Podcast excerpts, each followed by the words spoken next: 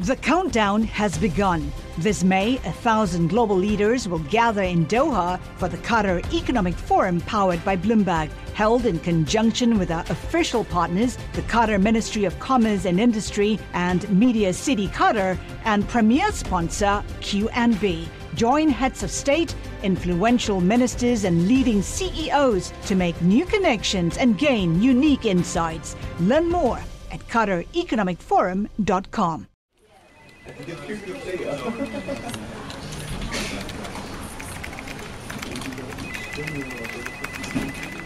It's 11 a.m. in the newsroom of the Bournemouth Daily Echo, a local newspaper in the south of England. The one I like is the uh, the Bournemouth Post Office facing Croatia, which, is- which, is a, which is a very strong story. You can hold my Well, love rose, can't you? You can hold that, yeah, you can For a little bit, everything's 'cause holding. no one else knows about it. That's right, Pretty much everything's holding exclusive, that. isn't it? The editors are trying to decide which stories to run in the newspaper and on the Echo's website, which these days might be more important.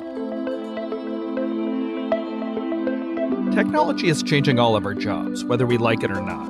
And journalism is certainly no exception. There are now far fewer jobs in local news. Right, to put it mildly, the internet has pretty much busted the media business model. Yeah, and journalists that are left have had to learn new skills. When you're in a newsroom, you have to you you adapt or, or you don't survive, do you? The Echo has worked hard to take advantage of new technology, but as the editor Andy Martin told you, Jeremy, the paper is struggling financially. You know, we know that you know, revenues walked out the door to a lot of other places in the last ten years, and we haven't quite got our business model right in terms Yeah. of uh, you know getting people to pay for our online news. Yeah, that's right. Faced with collapsing budgets, the Echo has had to let go about 75% of its staff. That's made it harder for the paper to fulfill its traditional role of holding people in power to account. Now, the founders of a service funded by Google say they can help local journalists produce more stories without adding more people. But it's raising new fears even as it tries to solve old problems.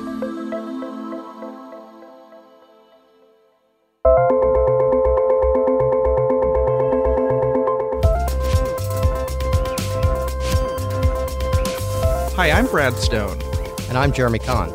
And this week on Decrypted, we're taking a look at how one local newspaper is grappling with new technology in its struggle to survive. There are only about 20 editorial staff left now at the Bournemouth Daily Echo, a paper that once had close to 100 journalists when Andy, the editor, first started. That's been a painful transition for the Echo, and one that's played out around the world as journalists have watched jobs disappear. Artificial intelligence is one technology that could help newsrooms like the Echo survive with shrinking budgets. But could automation, which initially looks like an added convenience, ultimately end up taking even more jobs? Stay with us.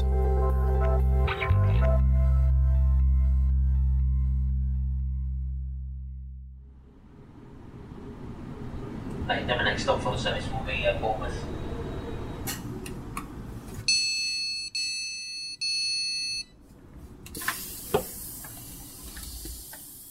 So, Jeremy, you actually went down to Bournemouth recently.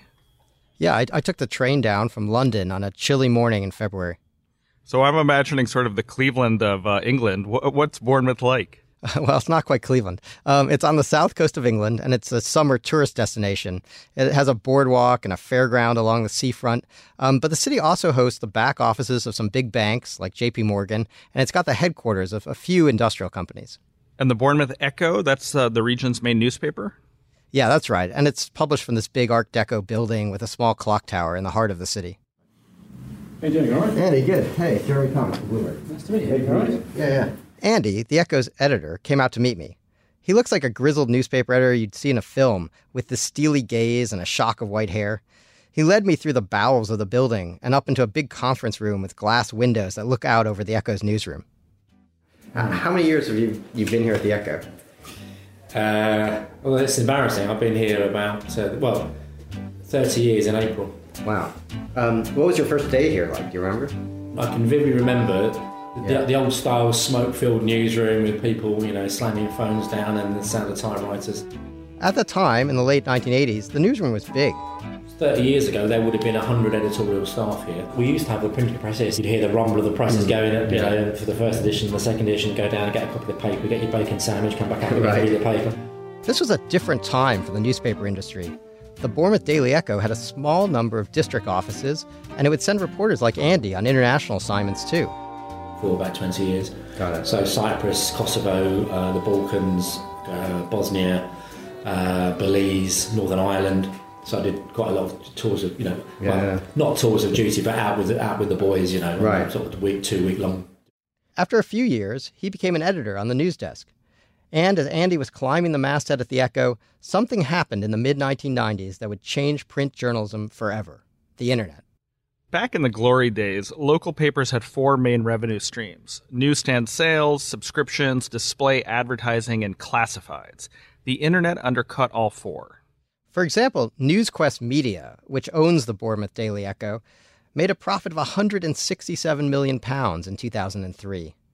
By 2016, that number was just 23 million pounds. Ouch. So one seventh of what it once was. That's right. And as profits slumped, the Echo has had to shed staff. So you're talking reporters, you're talking photographers. Some of those cuts happened through attrition. People who left or retired simply weren't replaced. But there have also been deep rounds of layoffs. So three photographers, probably five or six reporters, a couple of support staff. Um, so yeah, um, that, that's been that's been the toughest part of the job Yeah. um, in the last few years. Yeah, I've been here for a very long time. I started in 94, so I've been here 23 years. Corin Messer joined the Echo as a darkroom assistant. At that time, the paper had six staff photographers. Now, Corin's the only one left. The last two senior staff photographers left in September 2015.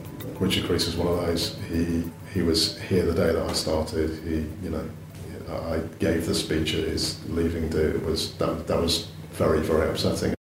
Often, Andy has been forced to let go of staff he's been working alongside for 10, 15 years, and his own role has had to expand to fill some of the gaps. Well, uh, I'm the editor. I'm also the head of news, but I'm also, well, today I'm essentially the content manager. So I'm doing all the pages today. So it's um, there's sort of about four or five jobs rolled up in one, to be honest, these days in a in a regional newsroom. Despite that, Andy has tried hard not to cut essential areas of coverage. Our role, first and foremost, first and foremost, is to hold people to account, whether it's hospitals, the police, the fire service, local authorities, any public institution. That's what we're here for. But he admits there are some things he can't do anymore. You know, we, we can't now say to someone, okay, go off and research that and investigate that story for two or three days, be off diary. And at the Echo, as at so many newspapers, the threat of more layoffs still looms in the background. You know, what, what what's the next thing that's going to be thrown at me? Will I have to make more savings? So really, I think it's kind of just make. I think that keeps me awake at night is really keeping all the all the plates spinning, Yeah. And and the finances. I think really.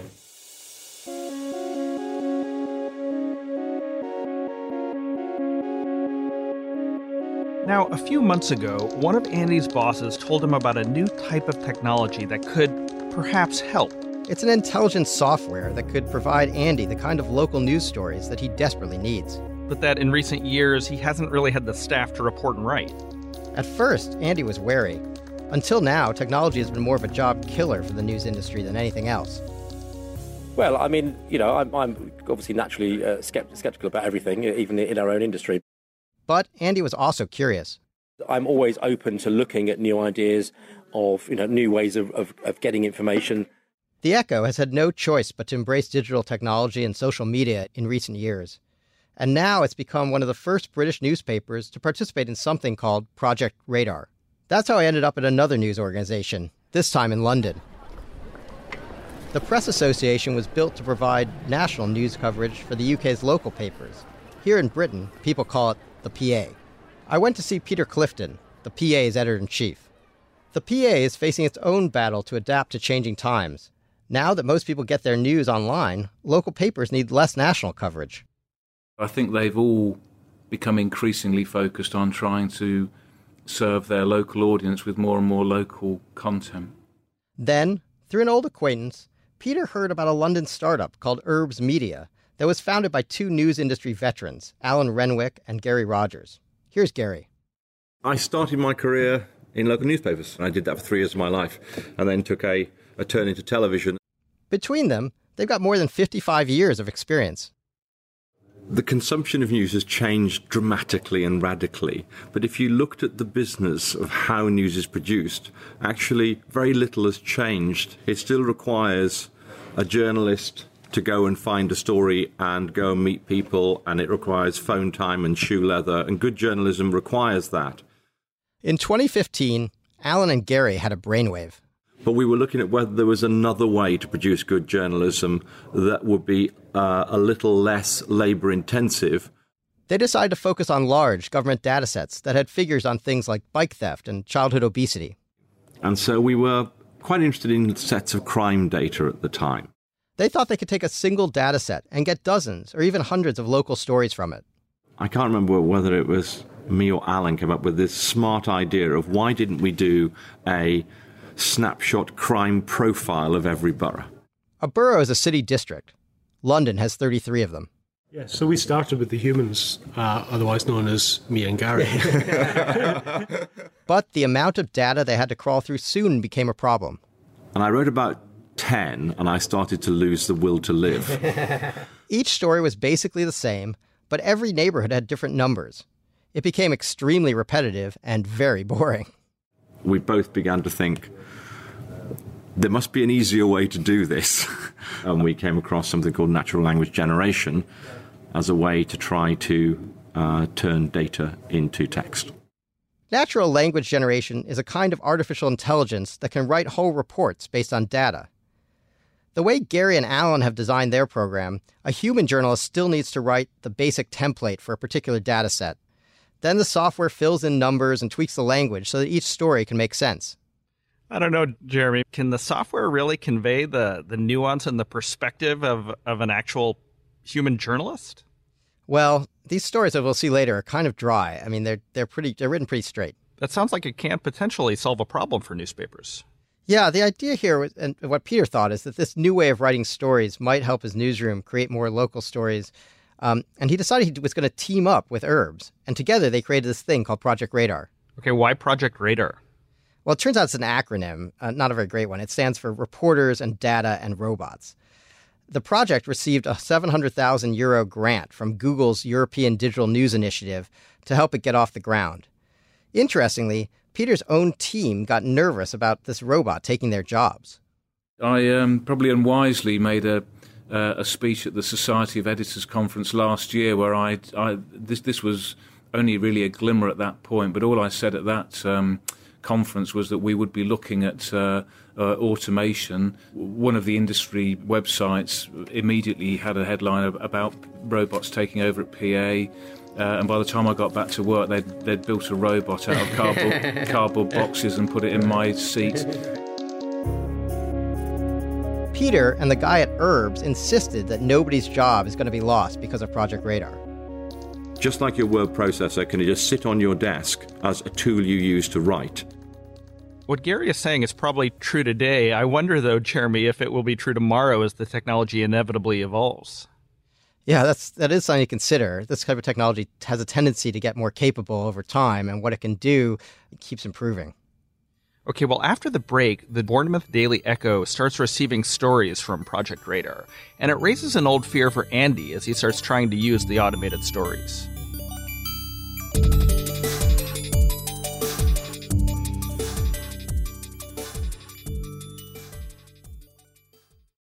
The countdown has begun. From May 14th to 16th, a thousand global leaders will gather in Doha for the Qatar Economic Forum powered by Bloomberg. Join heads of state, influential ministers, and leading CEOs to make new connections, gain unique insights, and uncover valuable opportunities in one of the world's most rapidly rising regions. Request your invite for this exclusive event at QatarEconomicForum.com.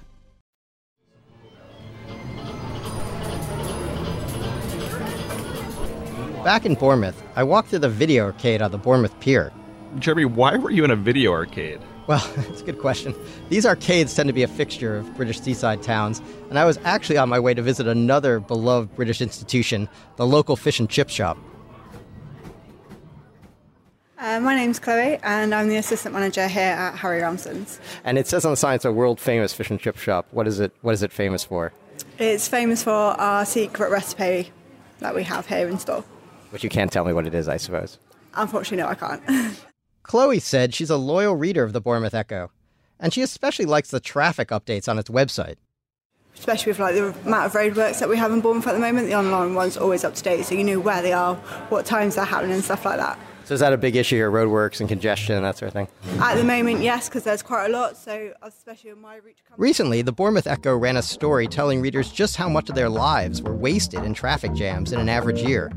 So the congestion one, which showed us just how long a motorist would spend in a traffic jam uh, in an average week or an average year, uh, in the context of the the, the the restructure of the local area, is one that was particularly interesting. That story Andy's talking about, it came from Project Radar. I think it's been a help um, in terms of you know statistics that we wouldn't ordinarily um, be able to access or have, have the time to access, I guess. But he says some of Project Radar's computer generated stories still require a bit more work. I wouldn't necessarily say, yes, I think that's been written by a computer. I would just say it's been written really straight. So he might ask one of his staff to get reaction quotes from a local official or from residents, or to punch up the writing to make it more lively. Jeremy, do you have an example of what one of these Project Radar stories actually sounds like? Yeah, sure. Um, here's one about juvenile crime that Project Radar produced and the Bournemouth Echo actually ran. Young people in Poole are significantly less likely to be cautioned or convicted for a first offense than they were 10 years ago. Changes in police policy and overall fall in crime have seen an 84% drop in the number of youngsters entering the criminal justice system, according to statistics from the Ministry of Justice. In the 2006 07 financial year, 252 children between the ages of 10 and 17 were convicted or cautioned by police for the first time, but by 2016 17, there were just 41 we almost should have had you read that in, in your Alexa voice. But uh, you know, it's it's interesting, but certainly uh, not brimming with uh, writerly sensibilities. But it's interesting because this is probably not the kind of thing that uh, Andy or his reporters could have done on their own. Okay, so Andy is using these stories of the Bournemouth Echo and finding them useful. Yeah, he is. But out of 125 stories that they publish every week, only about two come from Project Radar. Oh, wow. Okay, so that's not much at all. No, and Andy told me he's worried about using the service too much. Were we to be looking at doing them more, that it would it would it would free up people. So, so there's a danger if you use too many of them, that you'd worry that your bosses or somebody would say, you, may not need that many staff. I think every editor would probably yeah. be a little bit, uh, yeah, yeah. little bit worried about about that. So even though the PA and Urbs insist the Project Radar is about helping us do our jobs better, Andy is still worried that in his newsroom, this technology could take away even more jobs. Yeah, I think that's always a concern with AI because it gets better and better all the time, as we said earlier. Uh, how good is it at writing podcast scripts?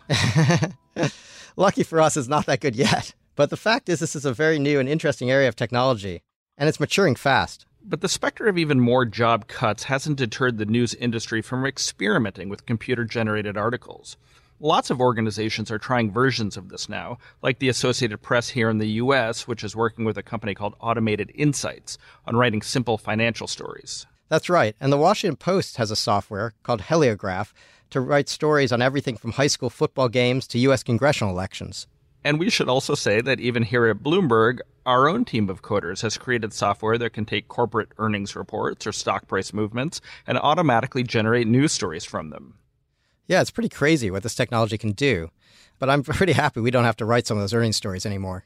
Yeah, me too. And actually, on that point, I mean, I hope I'm not expressing the, the hubris of a human here, but I do wonder if the AI can kind of replace the, you know, the creativity and the storytelling of an actual journalist.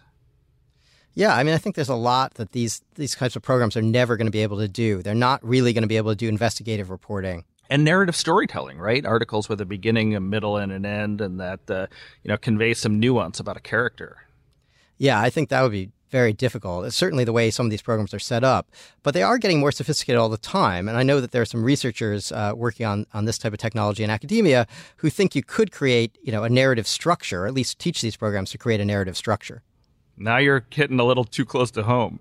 Uh, but let me ask you, Jeremy. I mean, is there a reason to worry that if the AI is doing the kind of grunt work stories, that some perhaps young reporters aren't getting the kind of training, uh, you know, being able to cut their teeth on these kinds of stories because the AI is taking over?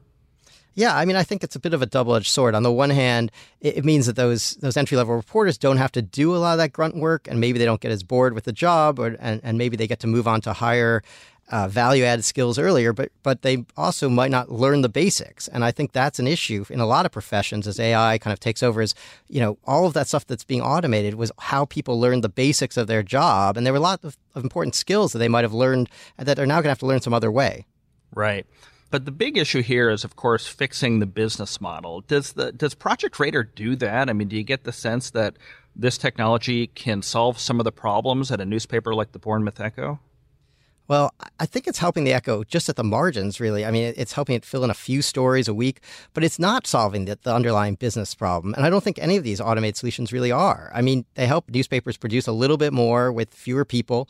Um, they take away some of the grunt work, which maybe frees up people to do some some higher stuff. But but it's not fixing the fundamental problem, which is if you don't have uh, advertisers willing to pay that much money to to run ads against something online, you're just not going to be able to pay for what you produce yeah, and articles uh, like the one that you read about juvenile crime, it's probably not solving the other basic issue, which is kind of preserving that relationship, that very powerful relationship between the local newspaper and the reader. Yeah, no, not at all. These programs aren't going to know about the local community. They're not going to have that sense of place.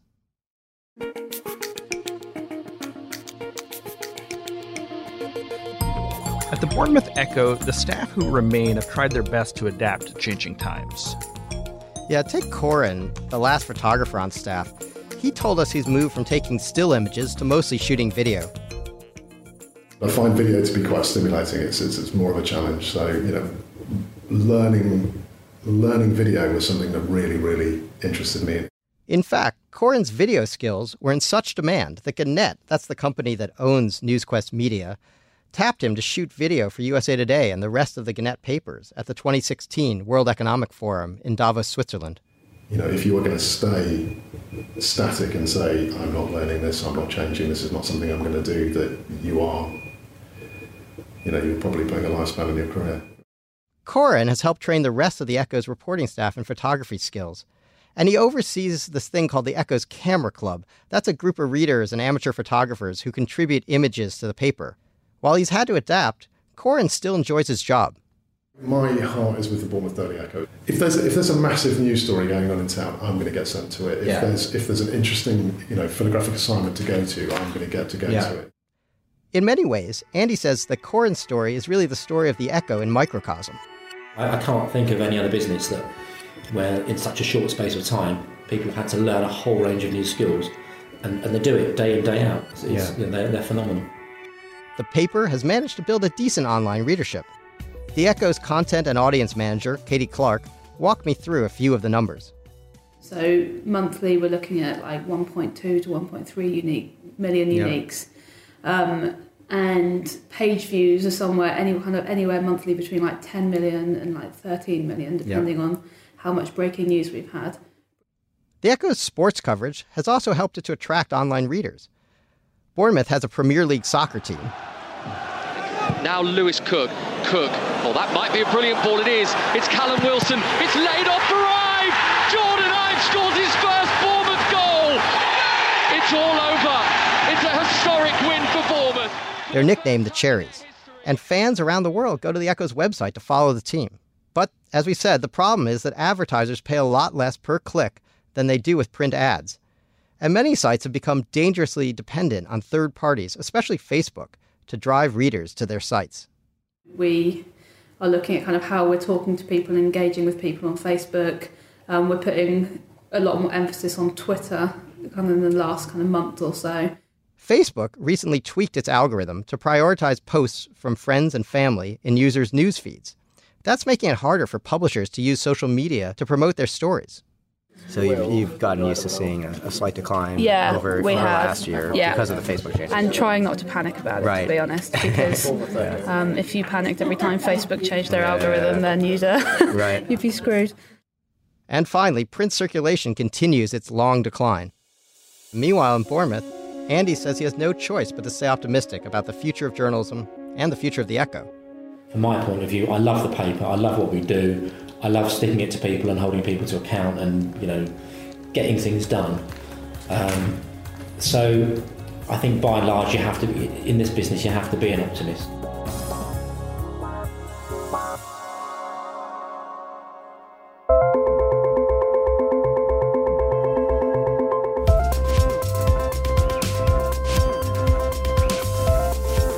And that's it for this week's episode of Decrypted. Thanks for listening. We always want to know what you think of the show. You can write to us at decrypted at bloomberg.net. I'm on Twitter at Jeremy A. Kahn. And I'm on Twitter at, at Bradstone. Please consider leaving us a rating or a review on Apple Podcasts or any of your favorite podcast apps. It really helps us find new listeners. This episode was produced by Pia Gadkari, Magnus Henriksen, Liz Smith, and Christy Westgard. Francesca Levy is head of Bloomberg Podcasts. We'll see you next week.